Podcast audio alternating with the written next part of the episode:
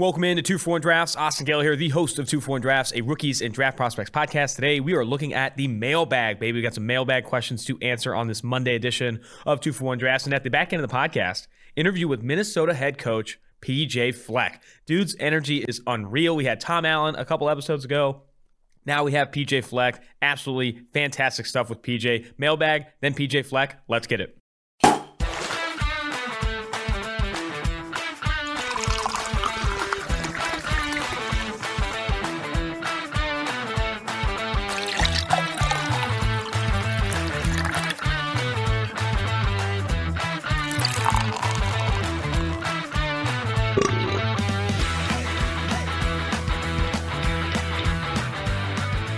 The Guy Fieri conversation is interesting. So I dropped a tweet recently after there should be a conversation. There wasn't a conversation, but you just said there should be a conversation. So he got that 3-year contract, $80 million. Love to see it. Good for Guy Fieri. Yeah.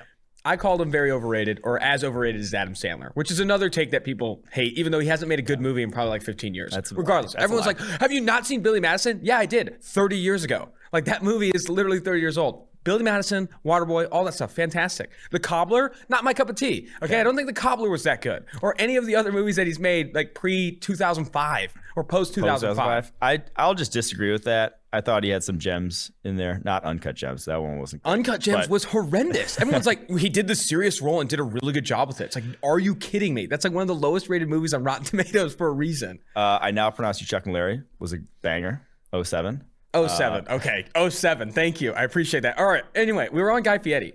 So I said that thinking that, you know, we had this conversation on the way to the office that I was the only one who thought Guy Fieri is just like a glorified circus clown. Like, he dresses up in frosted tips and says a bunch of catchphrases on TV, and people are like laughing at him like he's a dressed up circus clown. But you're like, no, that's how people see him. I was like, okay, if everyone is in agreement that Guy Fieri isn't like a legitimate like culinary artist and is just like a guy that goes on there and says like out of bounds and all this stuff, then I'm fine with it. He's not overrated. He's properly rated. He's an entertainer. You thought he was like, you're thinking he's what, Gordon Ramsay of not saying he's Gordon Ramsay levels. But I thought people respected him. You know what I mean? I still respect him. You like, still respect him. Yeah, I mean, like, that's, maybe it's an act. I mean, it is an act. It's an act. He obviously puts it on, but it's a funny act, and it's like, okay, it's an act I can get behind. That I 100% agree with. So I'm going to say I 100% agree with that. Guy Fieri is a funny act. If you think of any, he's anything different, like if you think he's like, oh, he's just a super nice guy helping, it's like, dude, stop. It's like the most scripted, insane show I've ever seen. It's like, I mean, very, very talks about Flavor Town. What do you think it's tough. It's tough, man. But people are like, "Are you kidding me? Guy Fieri is a godsend." Blah blah blah. Anthony Treash,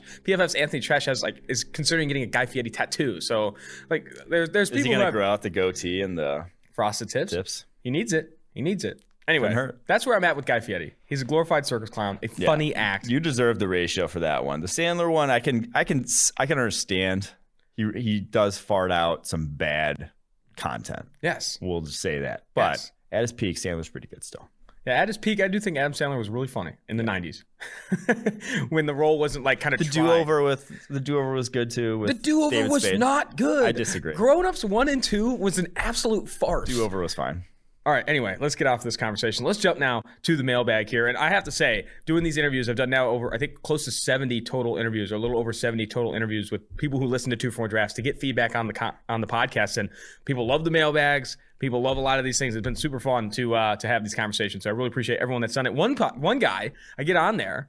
He's like, hey, man, before we do this, you want to crack a smelling salt? Dude, I had smelling salt. I grabbed one from the office. We did one together. It was awesome. All right, mailbag question number 1.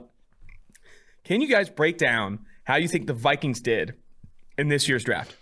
Yes, we did a whole podcast on this. Episode 194. But to kind of just recap, the trade that they made, one of my favorite trades of the draft, going back and still getting Christian Darrisaw.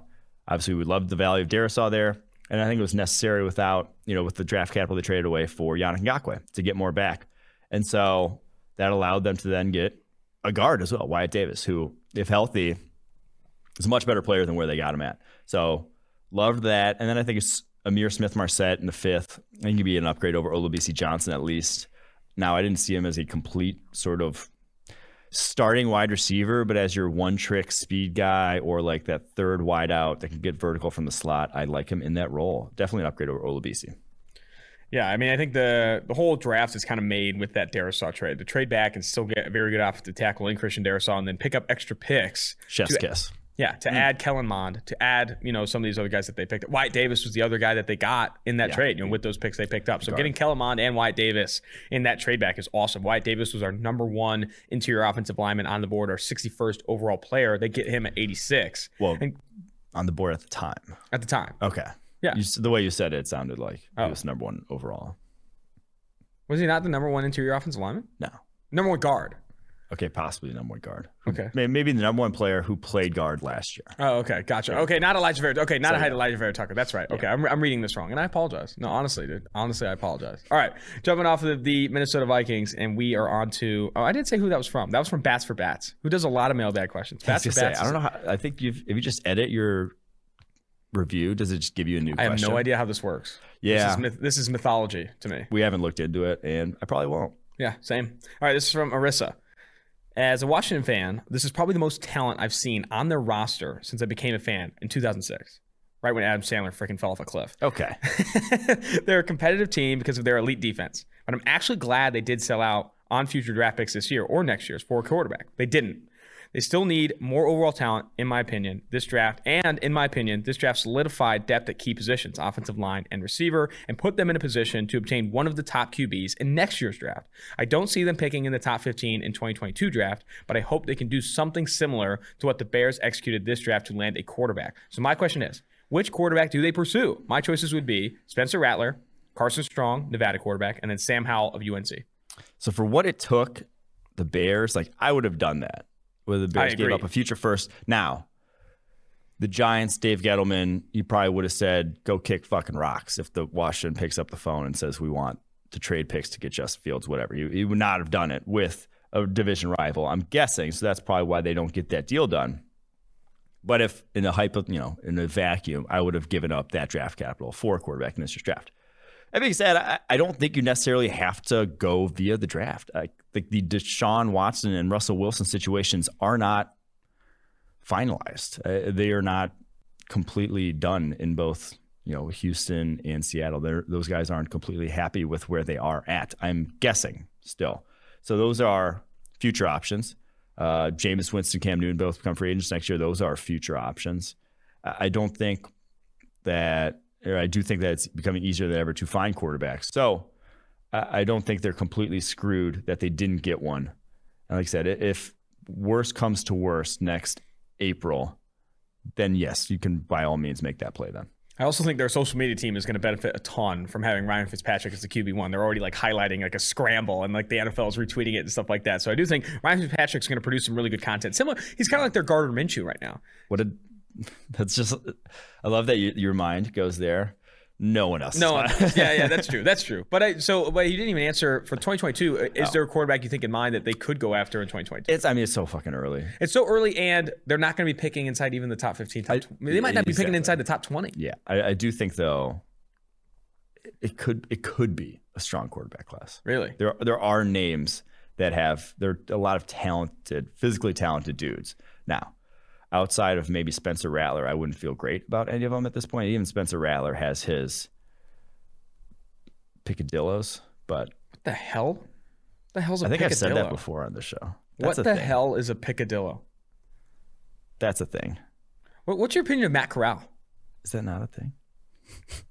While we're on the topic of 2022, Matt Corral is just so up and down. Yeah. I didn't love him yet. I think he's one of those guys that are in the mix though. He's talented, but I do think that offense did a lot of things for him to make his numbers look better than he actually played. When's Lane Kiffin getting another shot in the NFL, man? That dude's a stud. I want to get him on the podcast, David Solfaro. I want to get him on the pod. Let's go get Lane Kiffin. I want to talk to Lane Kiffin. This dude's a legend, Raiders legend. I had season tickets when Lane Kiffin was a Raiders head coach, and he'd pull every single game before the game. He'd put all of the players on the team in a big huddle, and they'd huddle and then break, and then they go to play the game. How insane is that? He's so old school, very coachy, very collegey, for lack of a better word, better than picadillos, to be fair. All right, let's go to Jay. Also a bar scene legend. I bet, dude. That guy seems like he could send it. Joey Freshwater. Well, you know the Joey Freshwater story, yeah. No, what's the Joey Freshwater story? How do you not know these ran off the wall? How do I not know these random off the wall stories? I think it was when he was at Alabama, or was it? I don't know, where was it at? But he would go to bars and give the name Joey Freshwater instead of his real name. No way. It's college co-eds, yeah. That's kind of incredible. Yeah. You should go by that. All right. Yeah, I do. off to Jay Swiftness, the Bears.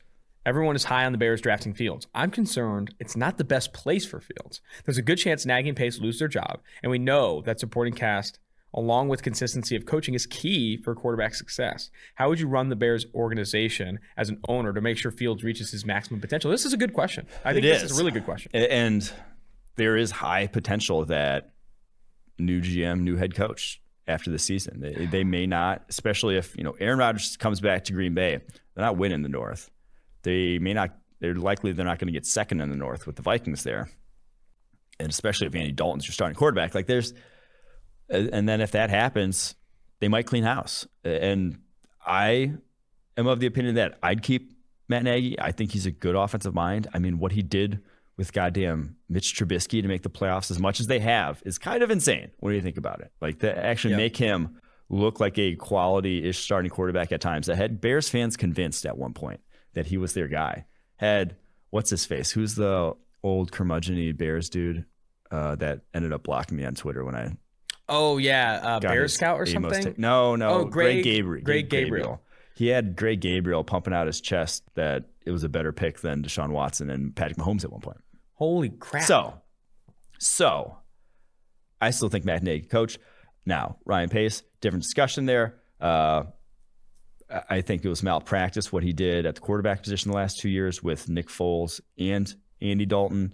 That's just not – it just eschews any sort of idea of where you want to be in the NFL at the quarterback position. You don't want to be in that good, not even good, that serviceable, but not close to Super Bowl caliber quarterback. Yeah. Like, you don't want that. The worst quarterback in the NFL is a good quarterback. It's these quarterbacks, actually. Yeah. it's the ones they've signed. And it's actually a Bears quarterback. Yeah. And the thing is, they can't even cut Nick Foles, and they can't cut Andy Dalton because of the way they push this money out now. Yeah. Like, they have a lot of guys in that roster that they cannot cut or cannot free up cap space from because they've already sort of pushed all the chips in. Yeah, they already put those down the line, put that money down the line. So that's where they're screwed. Now they'll get some cap space next year, barring they don't make any more crazy decisions. They'll get some back, and so at that point you can sign a tackle, some offensive line help. But yeah, he doesn't have great tackles right now. Obviously, you're starting rookie Tevin Jenkins. You have a good receiving core, though. I do think that at least is good. Got to hold on to Allen Robinson, though, in my opinion. This is tough. I think it's a really good question. Can you view or talk about Matt Nagy and Ryan Pace separately, though? Because so many people are saying, you know, Nagy and Pace are both gone. It's like, Nagy's actually done a really good job. Yeah. How has Pace done with the decisions he's made with this roster? Not as good, right? Like, I almost view – here's a take. I view Matt Nagy very similar to Vic Fangio. Guys that could be on the hot seat because they haven't won a ton of games and they're head coaches of bad football teams or haven't been meeting expectations or exceeding expectations, but they've been absolutely destroyed by the quarterback play. Like, the quarterbacks that their team drafted have not been good, and they've been forced into a situation now where he's paying Nick Foles, Andy Dalton, and just traded up for Justin Fields, and the Denver Broncos are flipping a coin to figure out who's going to take reps as the starter between Teddy Bridgewater and Drew Lock. Like, both those coaches are good. Yeah. The problem has been, and I think this needs to be discussed more with, like, hot seats and those types of things with coaches, the quarterback play matters almost more than sometimes what your coach can do. Like, Vic Fangio has made that defense fantastic. What he's done with that secondary is awesome. And now he's getting Von Miller back and these different things. I think Vic Fangio should not be on the hot seat. It's Drew Lock that should have been on the hot seat since, over the past 2 years. And again, I do think Matt Nagy, it would be a shame to see him go because of Mitch, not because of wholeheartedly Mitch Trubisky, but still a very big part of that being just bad quarterback play. Well, I mean, You turn the first three first-rounders he had, three straight top 10 picks. I believe Pace took over in 2015. Maybe he was 2014 when Kyle Fuller was first pick. But Kevin White, Leonard Floyd, Mitch Trubisky, three straight top 10 picks. That's what you got. You got three straight-up bad players for the Bears. That's tough. That's man. Like that's you can't. I can't fathom surviving that as a GM. It's just not. It's not good. This is from Third Michael Carter. Who would you have taken at 23, 66, and 86 instead of making the abominable trade? Abominable is strong. For Elijah Vera Tucker. He has a second question, but answer that one first. All right. So just going off PFF draft board and like positions on the roster he would have attacked. 23 would have been Christian Darrisaw. And I push back on the, like, knowing that Elijah Vera Tucker is going to be that much better of a guard than, like, if you wanted Darrisaw to play guard, I think you'd be an elite guard. I think you'd be a Pro Bowl guard. I also think he can be like an average to above average tackle, and I think way more valuable than the Pro Bowl. But, he'd line up at guard. But that one, so yeah, Darrisaw 23. We'd have gone Ronnie Perkins at 66, according to the PFF draft board, and we would have gone Quinn Meinerz at 86, the Wisconsin White. So Ronnie Perkins, the Oklahoma defensive end. Quinn Meinerz, the Wisconsin Whitewater center. I would have liked that draft. Yeah, Darrisaw and Meinerz would have been nice little needle mover there. And Meinerz probably played guard for them, I'd imagine, with what's-his-face, the guy who came over for the Broncos. But, yeah. So, second question from the third, Michael Carter. What would it have taken for the Jets to move up to 12 instead of 14 in order to draft Slater? So they gave up the 2 third-rounders in their first.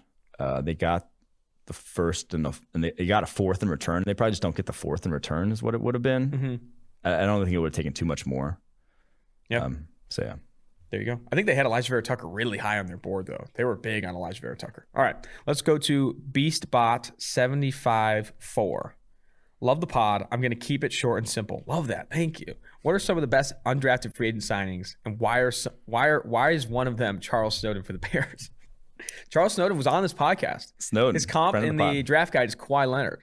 Yeah. He's got one of the wilder frames in the NFL right now. He could be the next Leonard Floyd for you. Oh man. That's actually, I mean, Leonard Floyd makes $16 million a year. Okay, well now Leonard Floyd finally started when Aaron Donald, but like for them, it was nothing. But paying for sacks over there. I'll give you 10 guys that are like 10 guys and 10 fits where I think these guys could make a roster, maybe make an impact. 10 guys. 10 guys. Obviously, going to start off with Darius Washington, the TCU safety to the Ravens. Love that one. Next one I'll highlight is wide receiver Kay Johnson, South Dakota State to the Seahawks. I think those were the two highest guys in the PFF board that didn't go drafted.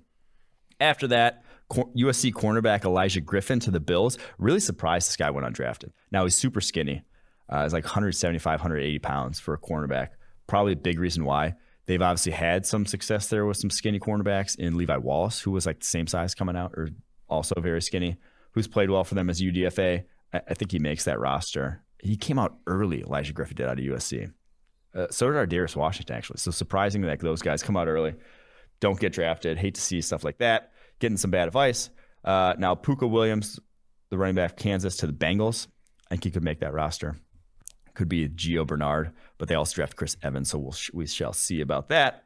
Marvin Jones, Florida State defensive tackle to the Browns. Had to be something else there for him to go undrafted. I wonder if there's some injury lingering that never got reported or something, because that guy's tape, we said it wasn't great. It was not UDFA tape. So Marvin Jones, defensive tackle of the Browns. Austin Faulio, probably not pronouncing that right, the Oregon defensive tackle. I think it's Faulu. Faulu to the Cowboys. He is not a pass rusher. He can two-gap in the run game, though. Cowboys don't have a lot of guys who can two-gap in the run game at DT. I think he is one of them. I think he makes that roster because of that, because they were so dog shit in run defense last year that he at least can bring that to the table. Illinois State safety Christian Uphoff to the Packers. I think he's a physical, one of the more physical safeties in this class. I liked what he did in coverage on his tape at Illinois State, some versatility there. And I think in sort of that scheme, it will free him up to do that more and not have to worry about the run defense where he wasn't as strong. DJ Daniels, the Georgia cornerback to the Jaguars. I like that fit. I think he might even switch to safety there. I think that might be his best position in the NFL. I think he could have some versatility if he did flip to safety in his coverage, and what he can do. And obviously they brought over a dude from the Ravens where they use a lot of safeties versatility. Yeah. And Malik Herring, the Georgia defensive end to the Chiefs now, the next one. I think the Chiefs, with how they set up their defense, so much dime, they need that front four to stop the run, and he can do that, Malik Herring. He's not going to rush the passer. He's not super explosive, but that guy can set an edge. So I think he can make that roster there in Kansas City, where obviously they don't have a ton of edge talent at the moment. Last but certainly not least, Ohio State linebacker Justin Hilliard. Obviously the injury concerns here, why he falls to UDFA. Never stayed healthy.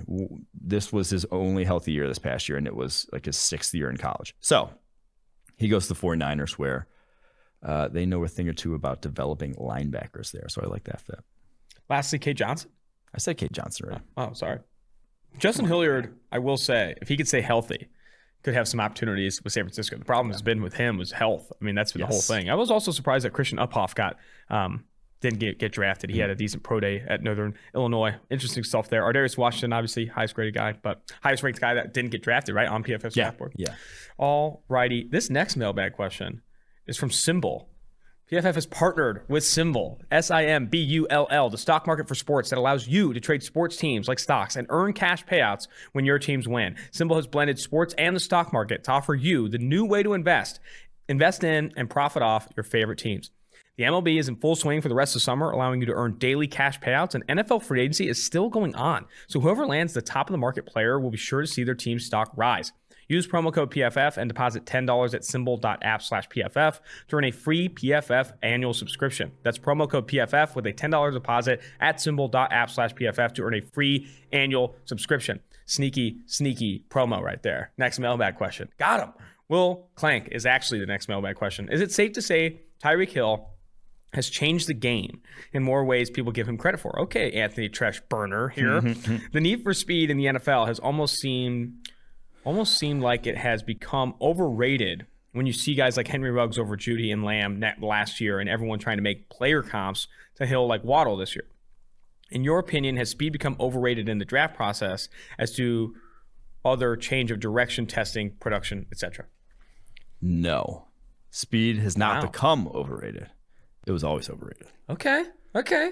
I mean, go back and look. You got Darius Hayward-Bay going over Michael Crabtree. Specifically at the wide receiver position. Yeah, that's what I'm saying. At the wide receiver position. Kevin Cole even did a fantastic analysis about this, about what combine drills, how they matter towards draft status and then NFL production, and found that 40 really not much of a correlation to production in the NFL.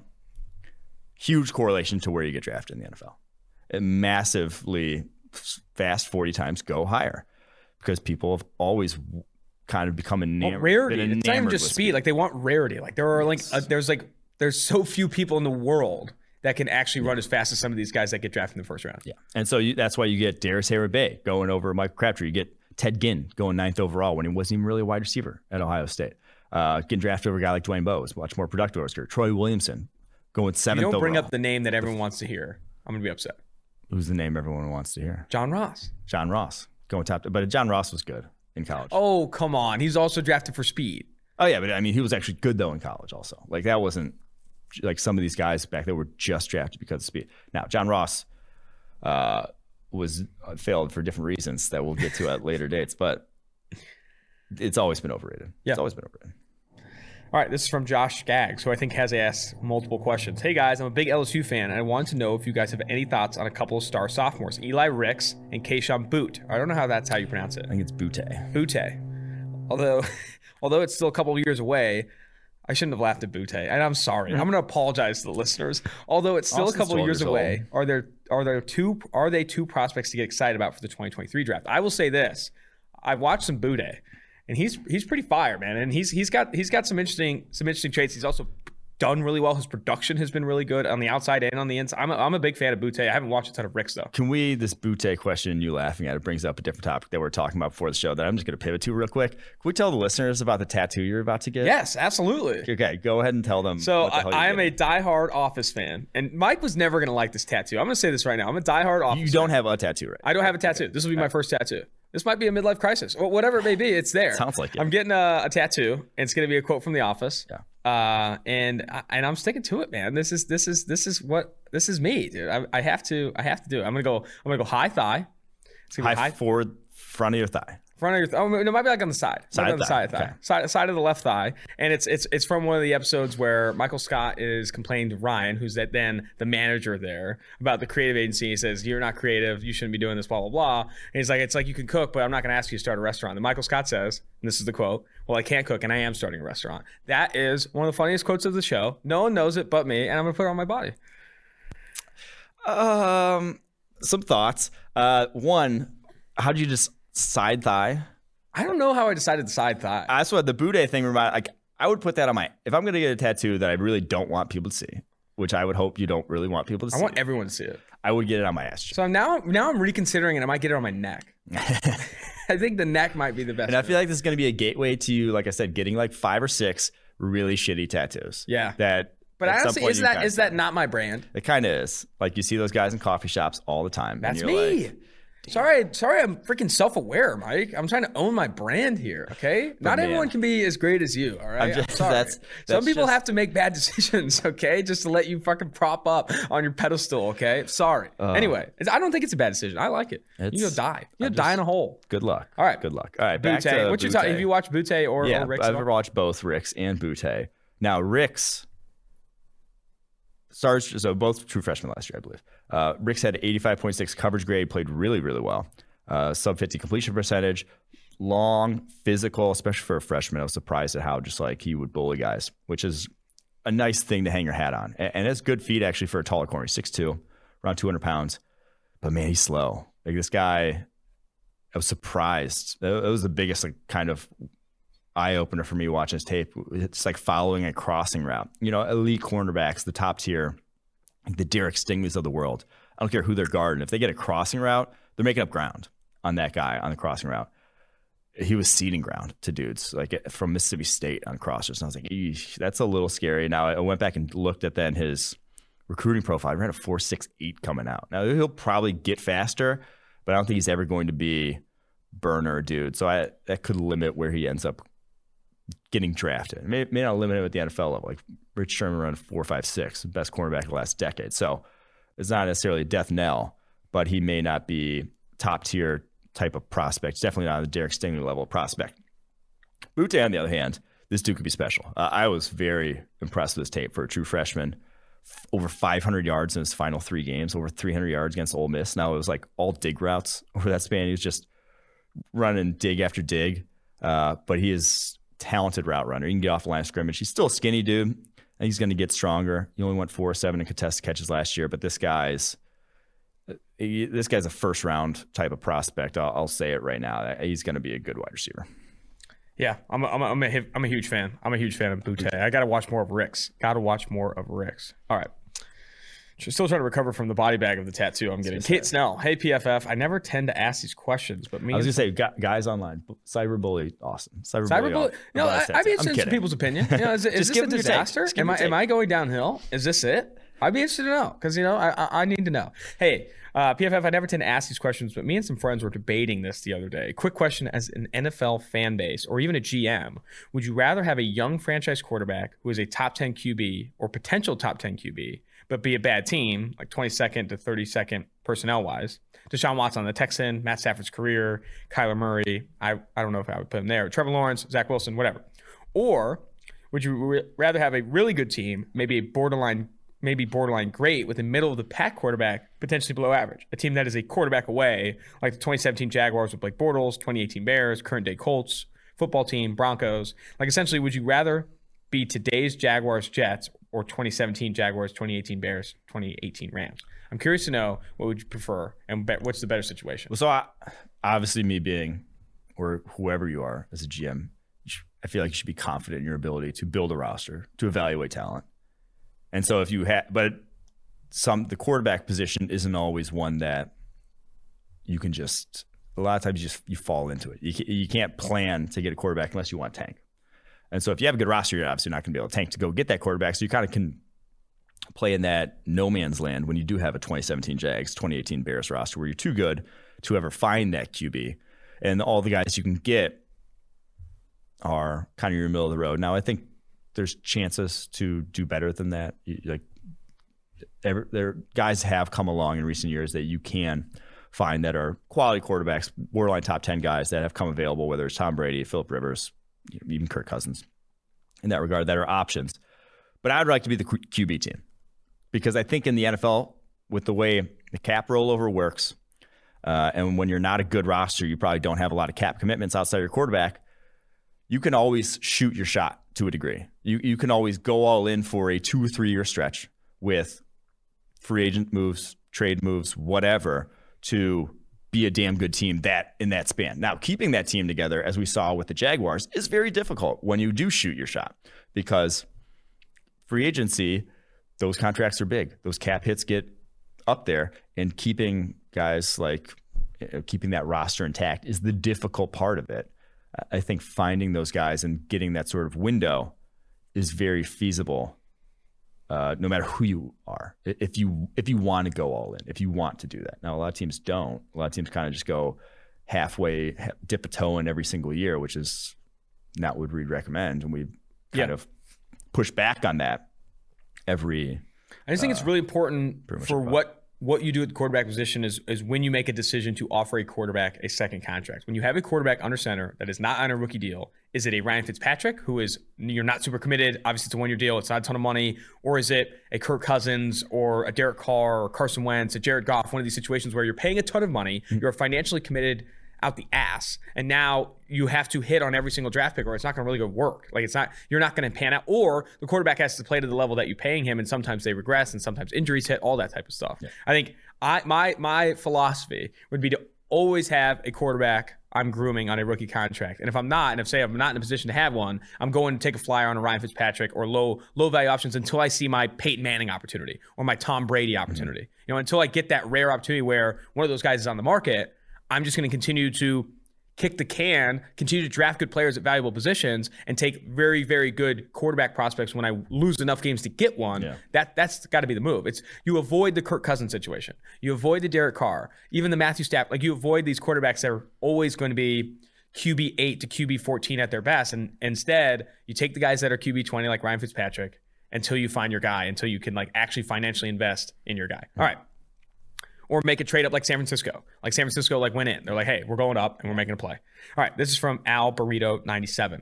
I'm a Colts fan and have been seeing a lot of buzz about moving Big Q to left tackle for the season. With the signing of Eric Fisher, the move is unlikely to happen. But my question for you is, what are your thoughts on moving a guy who's arguably the best guard in the league to left tackle? Would it be worth to move someone like Big Q to left tackle? I vied for that coming out. I would have loved to have seen it. I thought he could have done it and been very good there. At this point, I don't think you do it. I just think, like, again, when you signed Eric Fisher, you're not going to move Eric Fisher inside. Now, obviously, he may not be ready for the season. And even if he does play, like, the injury risk is probably high there with his age and with it coming off that Achilles. But so cross-training him there could obviously help. I'd rather kick him out there in a pinch than play, you know, some slapdick backup that you might have.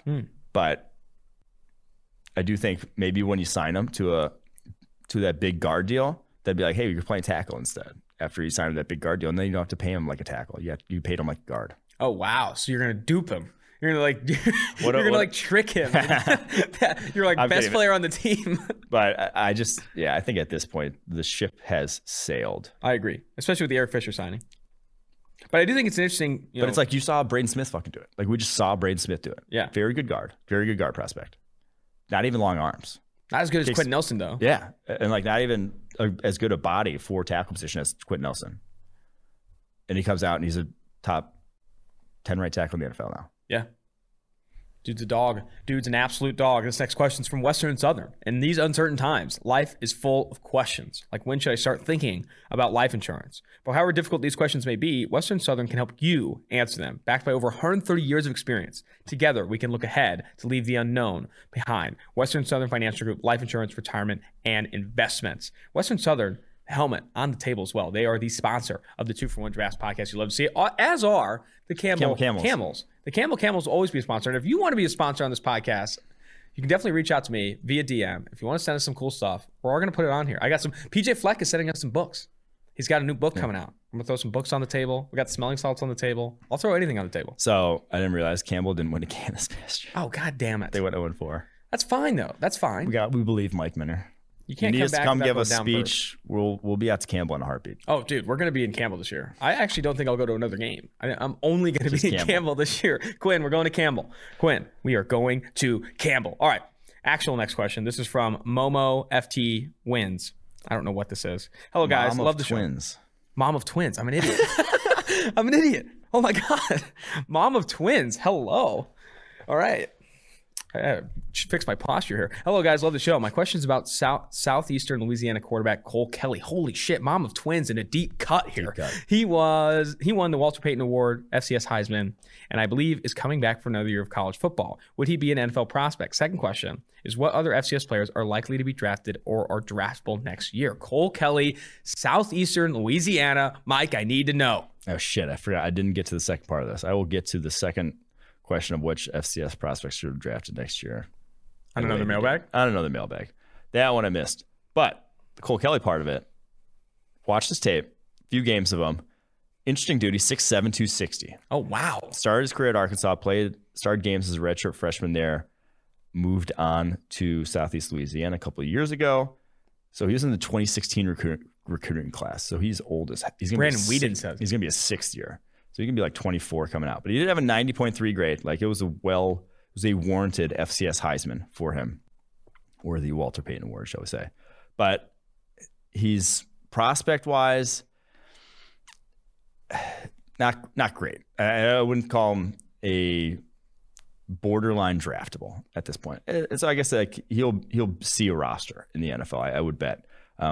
Watch his games. He had I described it as Daniel Jones-esque pocket presence. I love Daniel Jones' pocket presence. Where it's like, I don't think he actually knows that people are around him. Like, he averaged 10. He blacks out. He blacks out in the pocket. Averaged 10.5 yards per attempt under pressure last year, as opposed to only 8 when not pressured. That's insane. But then he also had 7 fumbles in 7 games. That's the Daniel Jones. Like, he just, like, doesn't know that things are happening around him, which, when you have a good line, that's a good thing. When you don't have a good line, that can be a disaster. So, the offense he played in there, Southeast Louisiana, I wrote, reminds me of Oregon's with Herbert, where it's like a lot of swing screens, a lot of like not super downfield. So he only has 11 big-time throws in 7 games, but I think he has a fairly good arm, just kind of inconsistent with his feet. He overstrides a lot and just kind of throws too many off-platform throws when he's not that kind of athlete. So 6'7", 260 is interesting. That'll kind of turn heads at the NFL level.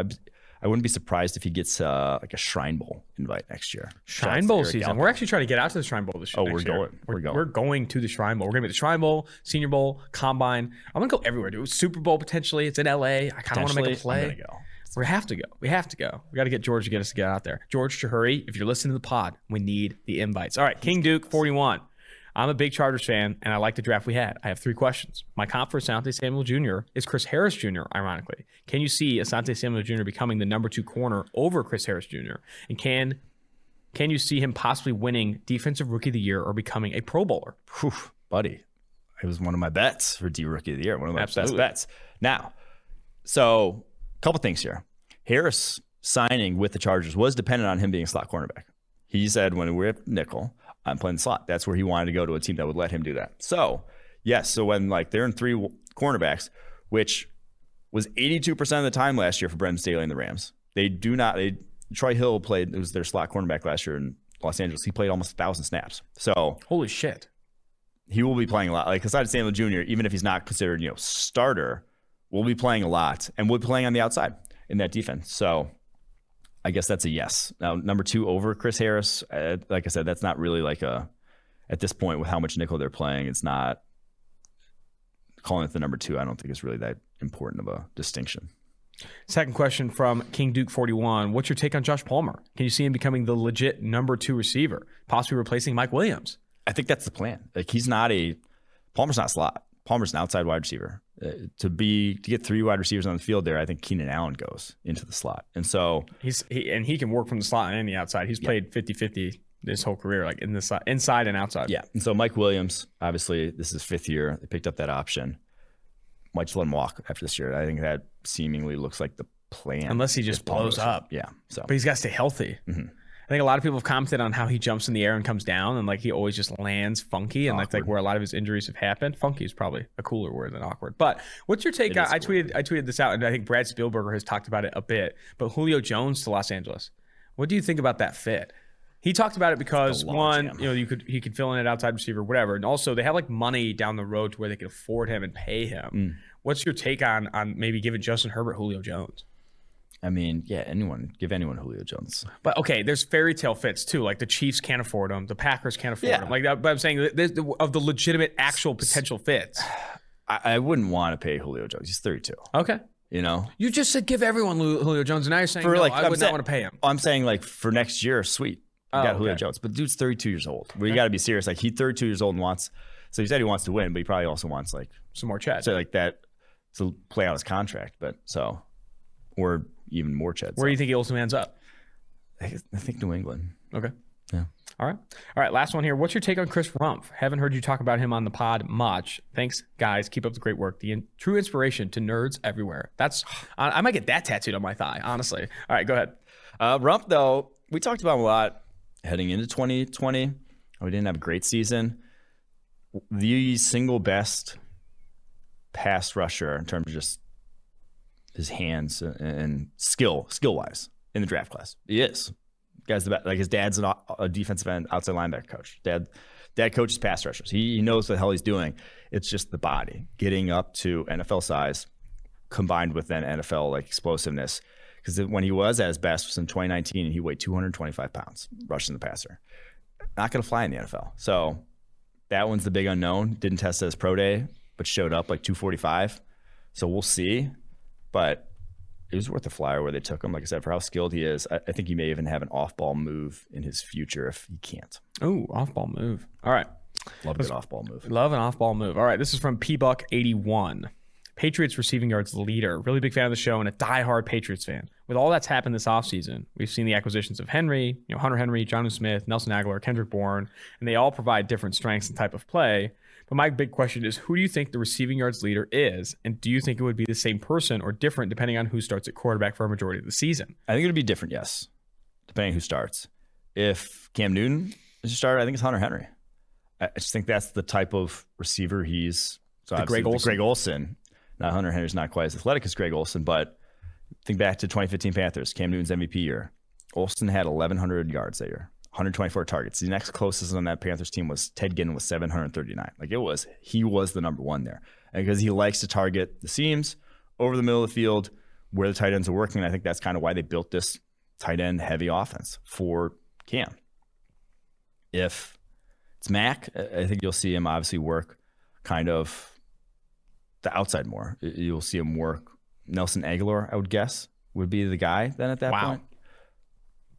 Possibly, name's escaping me. Who's the guy? Jacoby Myers? Jacoby Myers. Yeah, possibly Jacoby Myers also. Because I think he's more your underneath slot route runner that Mac could target. So one of those two, I'd say, if Mac starts in the majority of the games. Last one of the mailbag here. This is from Matt Steamed Rice. Confused.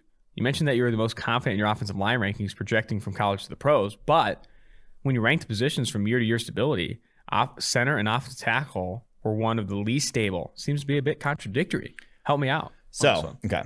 I had a chat with Eric Eater about this because, like I said, he gave me the initial list.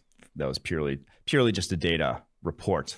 The biggest thing after my conversation with him is it's the offensive line developmental curve that kind of skews this data. So you get a guy like Colton Miller who has extremely unstable wins above replacement. Because he shouldn't have been out there year one. But offensive linemen all too often, or pretty much always, if you're drafting an offensive lineman, he gets thrown out there to the Wolves. And so you have a very high chance of guys playing before they're ready and getting big negative WAR values. Guys like Colton Miller, Jake Matthews, Garrett Bowles, all like rookie year were, kind of disasters. Like were below replacement level players. But then year two, year three, you see them go into good, even elite players in some cases. So it's like, that says they're, if you just look at that in a vacuum, it's super unstable, their grades, but it's because, so a guy, say a wide receiver, like a Henry Ruggs, doesn't produce, but he doesn't have a massive negative WAR value because he's not getting toasted every play. It's just kind of, he's not ineffective. He's not really showing up much. So I think that's the biggest difference is when you are kind of playing too early at that position, you have a very high likelihood of negative, like the variance of WAR outcomes is massive. Between year one, year two, and year three, year four is massive. I agree. I mean, you look at like DJ Humphreys, Colt Miller, like these guys that like take time. I don't even think it's just tackle. I mean, I don't think it's just tackle. It's like across the offensive line. Yeah, offensive line. You rarely see. I think I've said this multiple times, but like Tristan Wirfs is rare. Like Tristan Wirfs is not walking through that door. I know he's on last year's future podcast. Class. I'm trying to pump him up a little bit, but still, like Tristan Wirfs, what he did last year was like legitimately insane. Like to come in as a rookie, as young as he was too. Like, he was not like a 24, 25-year-old prospect, right? I mean, this is a guy that came out early and dominated in the NFL out of the gate. Won a Super Bowl out of the gate. So definitely think that that's a good answer to that question. That's going to do it for this mailbag here. Upcoming episodes on Wednesday, going to look at some more. I think we're looking at some college football. Huh? 2022 stuff. We're looking at 2022. We're going to look at some of the best players in the 2022 NFL draft. Also, some of the best players returning to school in college football. We also have that interview with Tristan Wirfs on a future episode. But right now, before we jump, let's get to this interview with P.J. Fleck. My guy, P.J. Fleck, Minnesota head coach. Let's get it. Now joining the 241 Drafts podcast is current Minnesota coach P.J. Fleck. P.J., great to have you on, man. Austin, thanks for having us on the show, man. Absolutely. So I want to talk where I want to start, because I think you are one of the more exciting coaches in college football. I think every clip you see of you on Twitter or YouTube, wherever it may be, bring a ton of energy and you bring a ton of enthusiasm to what you do. I want to talk a little bit about kind of the journey, how you got to Minnesota. Obviously started early on, wide receivers coach at NIU, Rutgers, Tampa Bay Buccaneers, then moving to Western Michigan for a few years, where kind of that row the boat started, and where that energy and a lot of, the hype around Coach P.J. Fleck then to Minnesota from there. Talk to me about kind of the path to success, or the path going from obviously the wide receivers coach with NIU and so forth, or not NIU, NIU, and then getting to Minnesota, and how that kind of built you up and brought you to where you are now. Yeah, it kind of stems back to just kind of my upbringing. I mean, I was always the king of the twos, T-O-O, too small, too short, too slow, too whatever, right? So you always had to be a little bit different, and you don't try to be different. You're yourself. But you realize that what you had inside you might have been a little bit different, right? And that was the energy I had. I could go forever. I was always the last kid to come home on the block. And I just had this enormous love for life, just in general. And when I kind of got a little bit older, my mom was involved in special education. She was a special education assistant in a school in Aurora, Illinois. My dad worked for AT&T, also Terminix. But we never had like coaching in our background, but I had education in my background. I had my mom, took me to school with her in the summer, made me answer phones. And I fell in love with just education, right? And so I knew I wanted to be a teacher. So I got my elementary education degree, and the best of both worlds kind of collided when I got done playing with the 49ers after 2.5 years, when they still think you're on the roster, and they you're on the roster and they decide to cut you. This guy survived 2.5 years. Get him out of here. After that, it was more like, all right, well, I love to coach, or I love to teach. I love education. I started teaching 6th grade social studies, and then I got into coaching, and had amazing coaches help me in my journey. I mean, remember, I didn't have a family that knew all these coaches. I had to do it really the hard way, and really the hard way to me was just having people take a chance on me. But it was that work ethic, and it was that energy, and that was that positivity, and that drive that maybe separated me a little bit early. And every time I'd go somewhere, I'd just get separated a little bit just because of that. You can go a long ways if you have that. Now you need to be able to combine that with skill and talent and everything else, but you go a long ways if you have that. And then people will take a chance on you. And I've been very fortunate, very humbled, very blessed to have people believe that I had what it takes to be a head coach one day. I think a lot of people can relate to the king of the twos, too small, too whatever. I think a lot of people can feel that, and I think that's awesome to see for you. I think people don't know, too, that you were a former receiver at Northern Illinois, also played for the San Francisco 49ers, and a lot of the work you've done has been with wide receivers. You have that really awesome wide receiver coaching clinic that people can find on YouTube. That infatuation with the receiver position has really shown in some of the products that have come out of Western Michigan, obviously Corey Davis, and even of late Minnesota, with you have Rashawn Bateman, Tyler Johnson, and now Chris Hottman-Bell. What exactly do you think separates you from maybe other people that do work wide receivers? How are you, such a technician with that position? What specific principles do you like to, imply on wide receivers and how you coach them up? Yeah, first of all, I mean, we all have our own coaching philosophies and the way we teach and educate and do all of that, right? There was a guy by the name of Jerry Sullivan, who I consider the godfather. Whatever I did in my career, wide receiver wise, was because of Jerry Sullivan. Now, I didn't meet Jerry Sullivan until he was my wide receiver coach for the San Francisco 49ers. But it was the first time in my career that I got coached, like truly coached. And the reason why I say that is because there's developmental coaching, and then there's ego coaching. And a lot of times I got coached with ego, meaning, well, why do you want me to do that? Well, because I said so, right? There was no answer for why. Development coaches know why. They can always tell you why. So the way we teach wide receiver play, everything we do, from releases to the blocking to our break points to the middle part of routes to our upper body separated from our lower body, we kind of cut the player in half and then develop both. The way we think about wide receiver play, the routes we run, our route tree, how we do all of it really is unique. But it's our way of doing it. It's our philosophy, and it's everything we do. There's a why behind it. We don't want to set up a bunch of cones and say, run around them and get fast and get quick. That's the strength coach's job. That's his job. My job is to make you a better wide receiver. Mm-hmm. Jerry Sullivan has a lot to do with that. He taught me a lot of the pillars that I believe in, and then you mix them with your own philosophy. Remember, I know I don't look like much, but I played in the NFL for a while. I stuck around for 2.5 years. And you learn as a player what might work for me might not work for a guy that's 6'5" and runs 4.3 40. What works for him might not work for a guy like me. And every single player, that's why they're not coached equally. They're coached fairly, because everybody needs a little bit of something different. And I think that Matt Simon, our wide receiver coach, who played for me at Northern Illinois, who played for the New Orleans Saints, Luke Getz, who was my wide receiver coach before that, who coaches Aaron Rodgers. You truly develop by knowing why and making sure your players want to know why. And in this generation, you better know why, or they're not going to listen to you. Sticking with the wide receiver position for a little bit, on this podcast, we look a lot at, evaluating talent, specifically the wide receiver position, among others. I'd be interested to know, because I think it's an interesting conversation about what exactly is the most important when you're evaluating a wide receiver going from college to the NFL or even high school to the NFL. Some people look at separation ability, route running, contested catch ability, ball skills. When you're looking at a wide receiver prospect or evaluating a wide receiver, what do you feel like are skills that translate most to the NFL, and what are the ones that you look for when you are evaluating a wide receiver? Well, I think it's the intangibles. I think it's the competitiveness. The difference between working hard and competing. Complete difference. I mean, I want a guy that's pushing people out of the line to get back to the front. Not a guy who takes a rep, and next thing you know, 25 later, he's waiting. Because that's what you're going to inherit. Okay? There's signs everywhere. Now, we've never been 100% recruiting. No one ever has. I mean, if you're hitting half to more than half of your recruits, you're doing pretty good, right? Especially these days now in the transfer portal and everything, right? So you want to find, one, really competitive individuals. Two, players who want to be coached, who want to be developed, who know they're coming to you to grow, to be developed. Not that they know they know everything. I'm assuming people just roll the balls out and go be you. Look, I want you to be a better version of you today than you were yesterday. Then after those two things, that's when the separation, the hands, right?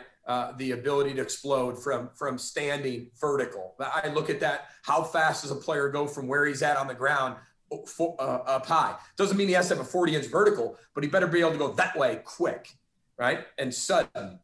So you start to look at the center of gravity. How well can they play on their instep? What is their balance like, right? How low do they play? Do they bend or do they lean? Big difference. So you start to evaluate all those other physical attributes, but you can't truly evaluate by height and weight someone's competitive nature, right? To go find a way to get it done. And that could be at all sizes. So for us, you see all of our guys, from Corey Davis from 6'4", to Rashad Bateman, who's 6 foot, to Chris Huffman-Bell, who's 6'1", and we've had Daniel Braverman, who was 5'9". We've had everybody in between, and we're going to continue to keep that tradition going in our culture with wide receiver play. And like I said, Matt Simon does a great job. That competitive nature, I think, shows up on Rashad Bateman's tape. You saw that, obviously, over this past season and the year prior. He was on this podcast, I think, a couple of months ago, and talked about how he battled COVID-19, lost weight, ended up coming back to Minnesota to play receiver position. That's competitiveness. That's that toughness, those intangibles you speak to. Talk about Rashad Bateman's development at Minnesota and maybe your expectations for him in the NFL.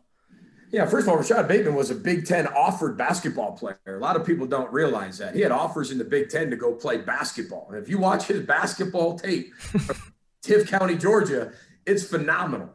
Now, he also, when we went down to see him at camp, told me, which most people don't tell you this, you're going to offer me today and I'm going to commit at some point. That's incredible. And you're sitting there going, wait a second. He's like, I loved you at Western Michigan. I love what you do with Corey Davis. I love what you guys did there. I want to come play for you. but I'm going to prove to you why you want me. And it was a no-brainer.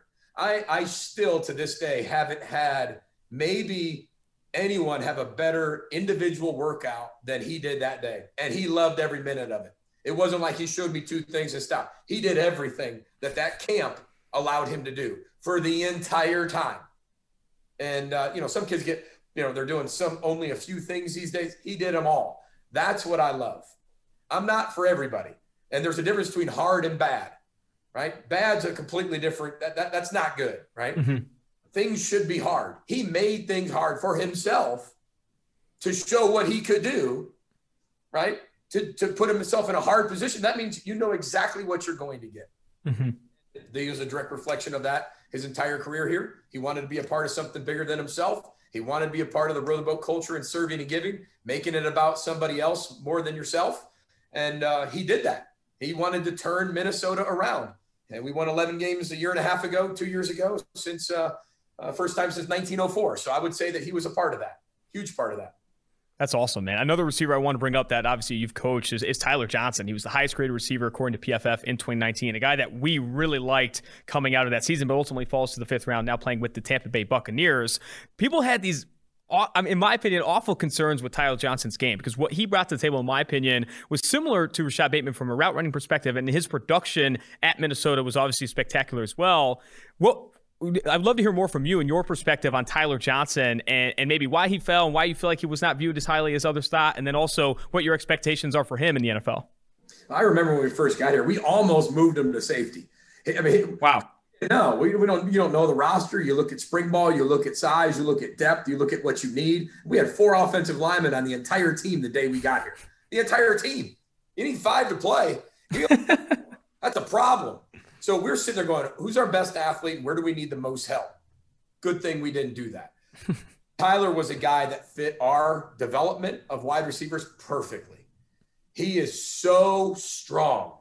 You're not going to look at him and go, wow, he's 6'5", he's 235 pounds. Boy, he's just ripped up.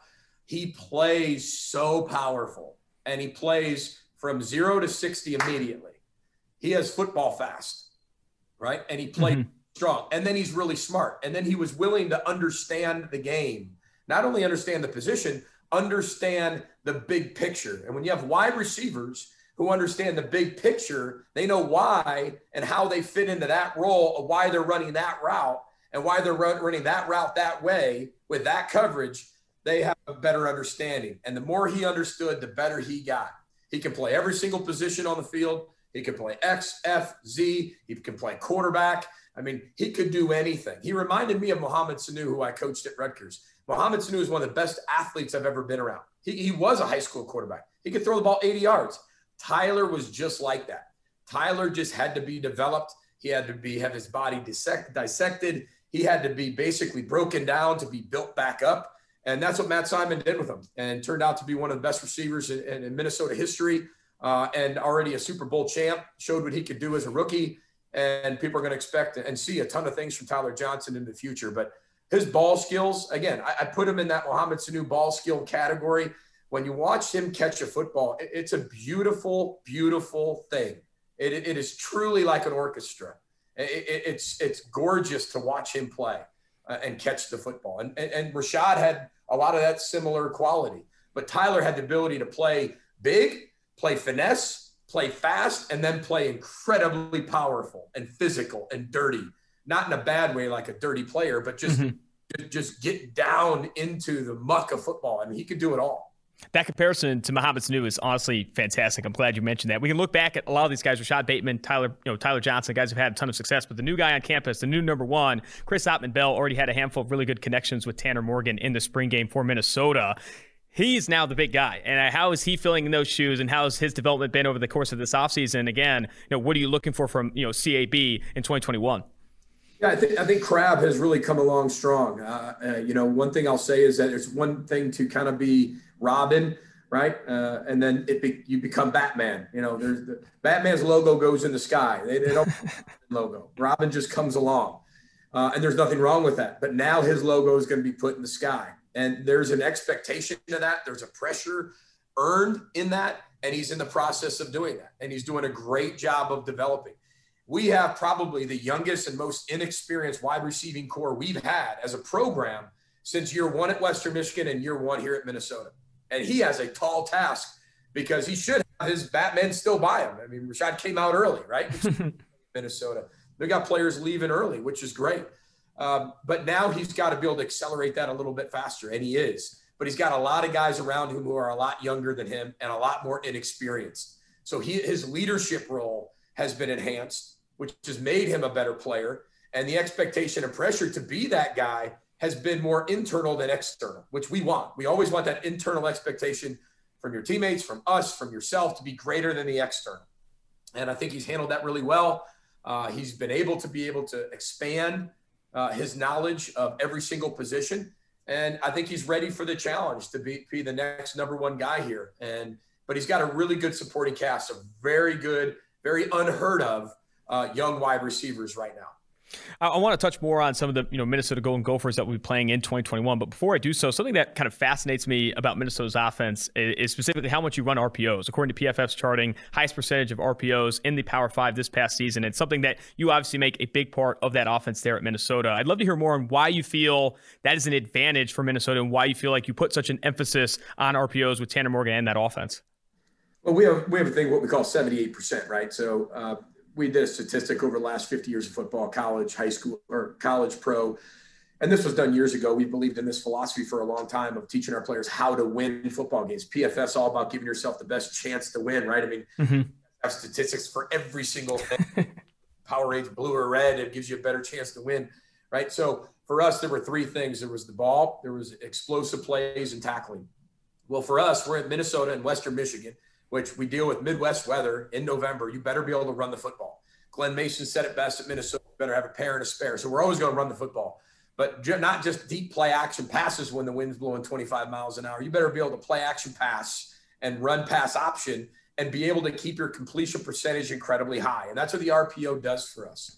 Now, I think defenses are changing more and more to be able to take a little bit more of the RPO game away, which you knew would evolve to. So you've got to continue to expand that as well. But if you can win the ball, right, the turnover margin, you can win the tackling battle, and you can have more explosive plays than someone else. And defensively, reverse speaking, you're going to win the game 78% of the time. So I'll take those odds every single time.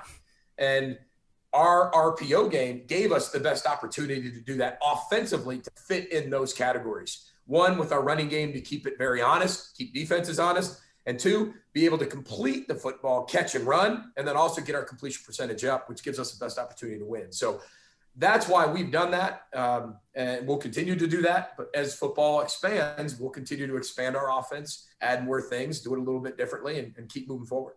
Two more players I want to bring up before I let you go. I really appreciate the time, Coach. Want to talk specifically about guys that PFF's really high on, specific Daniel Falele, guy coming back from obviously opting out this past season due to COVID concerns, and also Boye Mafe, who we didn't get an opportunity to see in the spring game, but a lot of hype around him. I think the limited sample size we've seen from Mafe, specifically as a pass rusher, is exciting. And what everyone at PFF, specifically myself, wants to see more of is just more of Boye Mafe, more snaps, obviously. So if you could speak to the development of both those players and obviously their approach in 2021. Yeah, first of all, I mean, Boye Mafe wins every single thing we do in our combine. We do it twice a year. He wins everything. This guy's a 40-plus-inch vertical guy. I mean, he'll blow Indianapolis out of the water, right? So he need to do that. Whether he comes out this year or comes out the following year is going to be up to him. I kind of have a feeling what he's going to do. But I would say this. I think last year was Boye's first aha moment, where he actually knew, I'm one of the best players in the Big Ten. And it takes everybody. The failing – the success, the overcoming adversity, time, growth, mental, physical, and emotional development. It comes at a certain time. But I think towards what you saw at the end of last year, where our defense was getting better and better, you saw this aha moment from him. And we expect huge things out of him. He looked great. When your best players are your hardest workers, and they're also your best people, you got something special. He's exactly that. So we expect big things as well as you. Daniel, in our 6'9", 385-pound. He's down to 385, by the way, not 400. Love that. Looking good.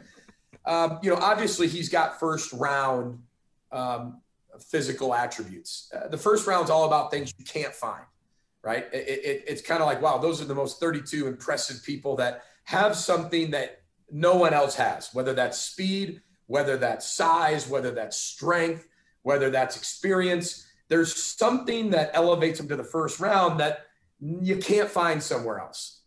That's what Daniel has. He's incredibly big. He can move. He can bend. But this is only his fourth year of football. When you really, it's not a lot of football he's played. So he's and last year he opted out. So it's really his third year of football. He's got to keep playing. And the more he plays and the more I've watched in the spring, the better he gets. And what I've seen from Daniel is this love for the game grow. You know, when you come from Australia and the love is rugby, right? And you come here, it might not be just a love like we played American football in Pop Warner, but this love for it and this love to get better and this love to grow and this love to fight through adversity I've seen from him. And that's a pretty scary thing to see in a good way, because he is a force to be reckoned with. And we're better with him on the field. He's just got to keep growing, keep getting better, and keep developing as a wonderful teammate like he is.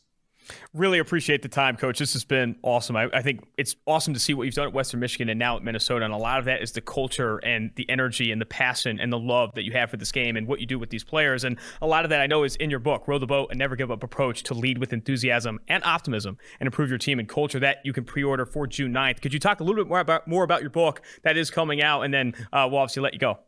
Yeah. Well, first, I got an 18 on the ACT and a 15 in the writing section. It gets all excited about, you know, Ernest Hemingway here. This is probably not that type of deal. That's why you team up with John Gordon, right? Somebody who I've been a huge fan of. And this happened for one reason. This was to raise money for the Children's Hospital here at the University of Minnesota Masonic Children's Hospital, who our Fleck Family Fund is through. Everybody went through hardships with COVID-19. Everybody, went through really difficult times with the social injustice. But I always, I felt really, really bad for a lot of those sick children in the hospital. One person in the room at a time.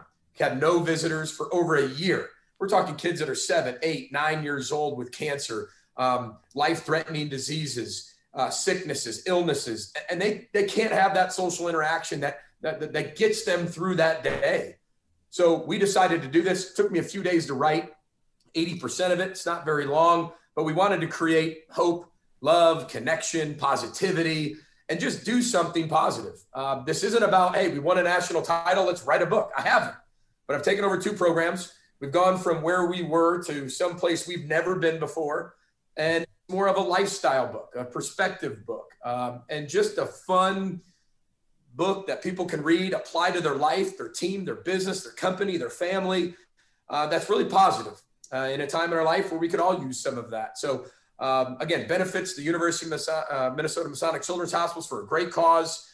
Again, not just about our culture, our hyperculture and how we do all these things. It's more specific about Row the Boat. So proud of what John Gordon had put together, and just so lucky to team up with an amazing author like John Gordon for such a great cause. So, and our fund helps directly right into the families. This isn't about research. This doesn't go to just the medical part. This goes to truly the families to help their life every day and to take that burden that they have off of them just a bit each day, providing amazing experiences for them. So that's why we decided to write the book. I've already heard all the puns. Don't worry. We were poor because he was too busy writing a book. Look, some pages, 110, 50 pages. That's not why we went 3 and 4. I promise.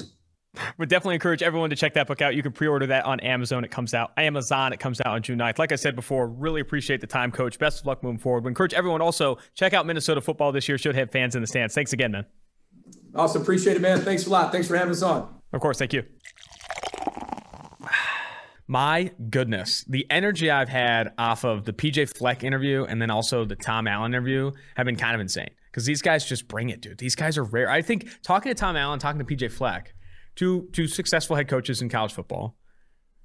Energy matters, man. Like motivation, like you're like every single day trying to motivate kids, like legitimately like 19, 20-year-old kids to like do like insane feats. But it's also like build a culture that's positively like, yes.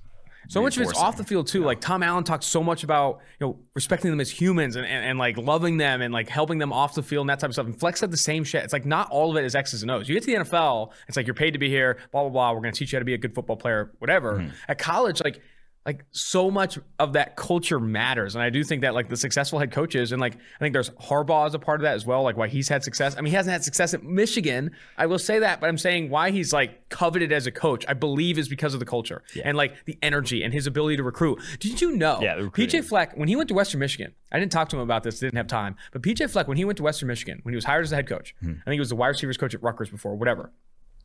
He said, every single scholarship offer we've had for this year, rescind it. I don't want any of them. Anyone that wasn't offered by me, they're done. Players were upset. People are all upset, whatever. His comment back was like, yeah, I did that. And not a single one of those players came into my office asking for that scholarship back. No one wanted it more than me. You know, no one wanted to talk to me about it, whatever. And then he said, went on to have 4 consecutive seasons of the highest recruiting classes in the MAC. Like, every single recruiting class he had. Like, the dude said, hey, this is how we're going to play, and brings in just absolute dogs. Like, what he's done in college football is pretty rare. That was a fantastic interview. Can't wait to have him on again. Maybe even make our way out to Minnesota, dude. We're talking about these tailgate tours. Could be a treat. Could be a treat there in the Big Ten. All right, that's going to do it for this Monday episode here. Until next time, Austin Gale, Mike Renner, Mike Quinn, David Sofaro, 2 for 1 Drafts.